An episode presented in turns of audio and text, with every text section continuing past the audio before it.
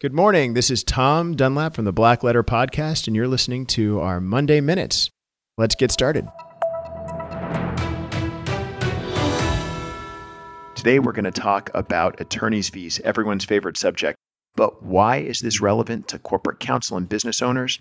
Because a new United States Supreme Court from December eleventh, two thousand nineteen, changes how corporate counsel, business owners, and attorneys the United States over can consider and deal with defending their patents and trademarks against the U S P T O. In other words, if the rule right now is if you appeal a decision of the U S P T O in a trademark case, the U S P T O can collect its attorney's fees from you if it wins the case.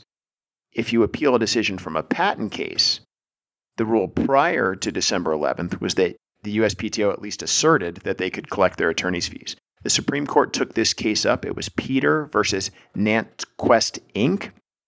And they based their decision to ask for attorney's fees on Section one forty-five, thirty-five U S C one forty-five of the Patent Act, which says that the U S P T O is entitled to collect, quote, all of the expenses of the proceeding. So that's win, lose, or draw. The U S P T O claimed that it was entitled to collect fees.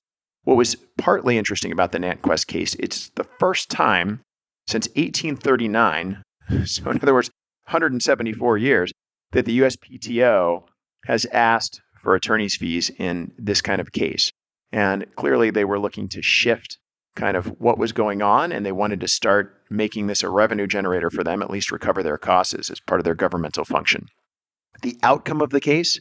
The Supreme Court decided that the U S P T O could not collect its attorney's fees, and this is a big shift because I think it also affects the current state of the law with respect to appeals of trademark matters, which the Fourth Circuit and the U S Supreme Court declined to grant certiorari in two thousand sixteen, but the Fourth Circuit uh, has a decision that says that the U S P T O can collect its attorney's fees in trademark cases. So this case seems to overrule that.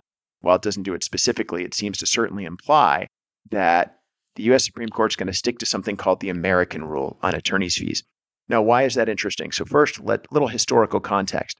In the United States, we live by something called the American rule on attorney's fees, and that is different from, of course, the English rule on attorney's fees. And part of the reason is that when our country separated from England, the founding fathers decided that as an American, as a new American, you should be free, kind of a, a liberal, uh, libertarian ideal, free to litigate the case the way you want to litigate the case, and that each side shouldn't be burdened with either worrying about having to pay the other side or worrying about how they litigated the case and whether or not they'd be saddled with attorney's fees. So in America, you do not get your attorney's fees if you win a case, unless, generally speaking, there's some specific exception.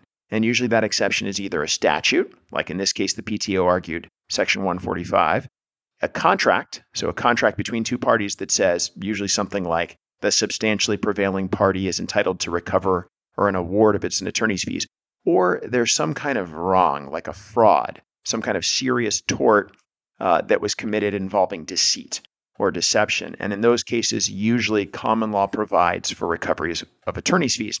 And there's usually an accompanying statute as well, but those are the three circumstances. Contrast that with the United Kingdom with the English rule. And why it's interesting, and you should know this, is that almost every other jurisdiction in the world falls back on the English rule on attorney's fees. The English rule is that loser pays. So if you go sue someone over a negligence action, even a, a plaintiff case, a slip and fall case, anything, and you lose, you owe the defendant their attorney's fees. Um, and if you're a defendant and you're defending a case and the plaintiff wins, you You always owe the plaintiff their attorney's fees. There's no possible granting of attorney's fees. You owe them their fees. So it tends to discourage litigation everywhere, but also think about how that affects how you draft contracts. Typically in other jurisdictions like England or even Hong Kong or China, contracts are much shorter because there's a presumption that the loser is going to pay attorney's fees. You don't need to put it in a contract. And there are a whole lot of statutes that sort of a bulwark that back up a lot of that as well. But but that's an interesting part. You don't see attorney's fees provision in English contracts under English law because it's loser pays. So let's get back to this NantKwest decision. So I think something to look out for and something to consider and how it changes how you deal with your trademarks and patents. I think there'll be a decision that the U S P T O at some point will not be able to recover its attorney's fees for appeals of decisions on both trademarks and patents. We're just waiting for that case to happen.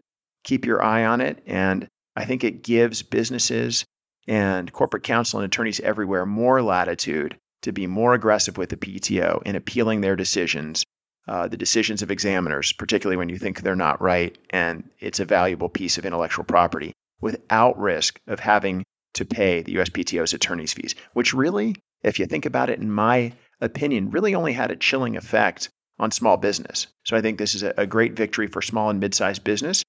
And, uh, you know, it's less risk to uh, to challenge the government. And in my view, that generally is a good thing. Thanks for joining us on this Monday Morning Minute Black Letter Podcast. I'm Tom Dunlap. We'll see you next time.